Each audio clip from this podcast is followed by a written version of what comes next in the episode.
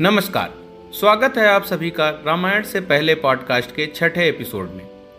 पाँचवें एपिसोड में हमने जाना कि किस प्रकार सुकेश के पुत्रों के भगवान विष्णु से पराजित होकर लंका नगरी छोड़कर भाग जाने के पश्चात वहाँ पुलत्स ऋषि के पौत्र और विश्रवा ऋषि के पुत्र कुबेर का शासन प्रारंभ हुआ।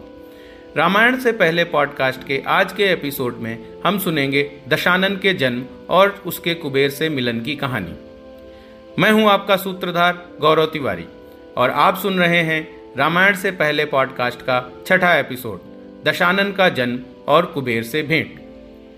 सनकादि मुनियों के शाप के कारण भगवान विष्णु के द्वारपाल जय और विजय को अपने तीन जन्म असुर योनि में बिताने थे, तथा प्रभु श्री हरि के अवतारों के हाथ मृत्यु को प्राप्त कर उनसे मुक्ति पानी थी।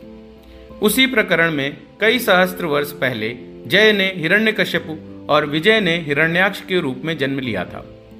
भगवान विष्णु ने नरसिंह अवतार लेकर हिरण्यकश्यप रूपी जय तथा वराह अवतार लेकर हिरण्याक्ष रूपी विजय का एक बार संहार कर दिया था। अब शाप के अनुसार उसके दोबारा असुर योनि में जन्म लेने का समय आ चुका था और उन दोनों भाइयों का यह जन्म हिंदू पौराणिक दर्शन के महानतम ग्रंथ रामायण की नींव रखने वाला था। अनेक वर्ष पाताल में रहने के बाद माल्यवान और सुमाली को अब लंका में बिताए अपने पुराने दिन याद आ रहे थे। लंका का मोह और ऐश्वर्य उन्हें बार बार उसकी ओर आकर्षित कर रहा था।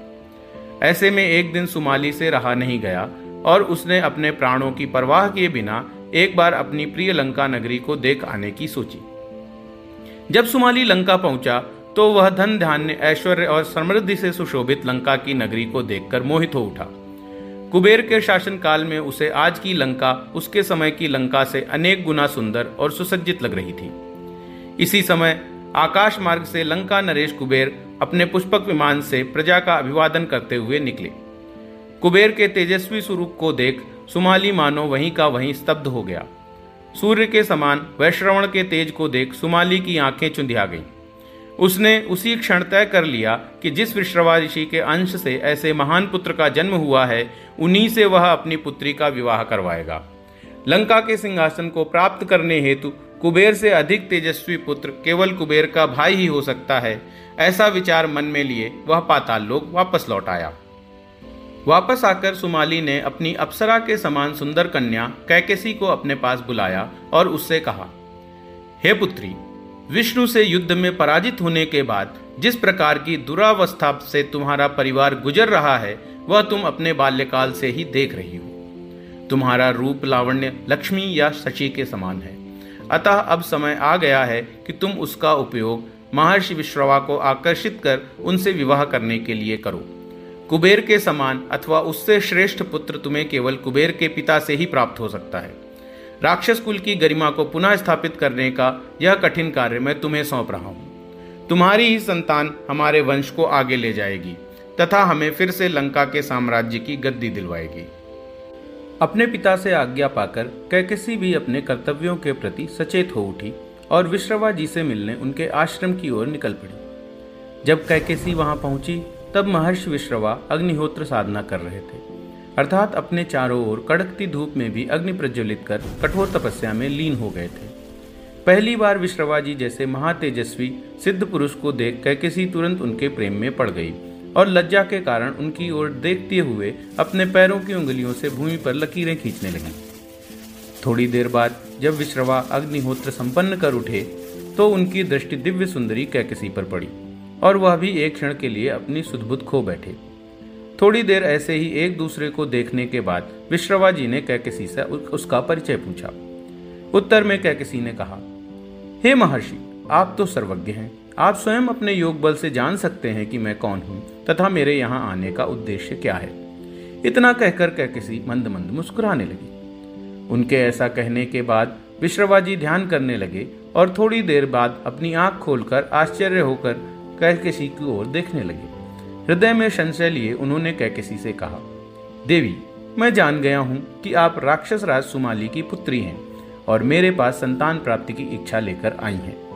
परंतु हमारा मिलन आपके जीवन में केवल विनाश और अंधकार ही लेकर आएगा। क्योंकि आपके रक्त में आसुरिक शक्ति का प्रभाव अत्यधिक है तो हमारे प्रणय से उत्पन्न होने वाली संतानें भी अत्यंत क्रूर स्वभाव के भयंकर तथा विशाल असुर ही होंगे।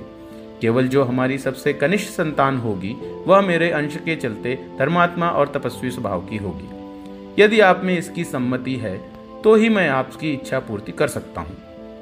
विश्रवा ऋषि की बातें सुनकर कह किसी को थोड़ा दुख तो हुआ, लेकिन उसे अपने वंश के उद्धार हेतु यह बलिदान देना भी स्वीकार्य था। अतएव उसने विश्रवा जी की बातों में हामी भरी और दोनों का विवाह संपन्न हुआ। विवाह के बाद कैकिसी ने एक अत्यंत भयंकर दिखने वाले पुत्र को जन्म दिया। विकराल तथा महाराक्षस जैसे दिखने वाले उस पुत्र के दस सिर और बीस भुजाएँ थी। पर्वत के समान विशाल काय, तांबे के रंग के होठों वाला, तेज नुकीले दांतों तथा चमकीले केशों वाले उस पुत्र के जन्म के लेने के साथ ही मांसबक्षी गीदड़, मुँह में अंगार भरे भेड़िए तथा गिद्ध उसके चारों ओर मंडराने लगे। सूर्य की रोशनी कम हो गई आसमान से रक्त की वर्षा होने लगी तथा भयंकर गर्जना के साथ तूफ़ान चलने लगे। एक क्षण को तो कह किसी भी अपने नवजात को देख वैसे काँप गई। दस सिरों वाला बालक होने के चलते विश्रवा जी ने अपने ज्येष्ठ पुत्र का नाम दसग्रीव रखा। यही दसग्रीव आगे चलकर लंकापति रावण के नाम से प्रसिद्ध होने वाला था। उसके बाद कुंभकर्ण नामक एक और पुत्र का जन्म हुआ, जो कि देखने में अपने भाई जैसा ही भयंकर तो था ही, लेकिन आकार में उससे अनेक गुना बड़ा था।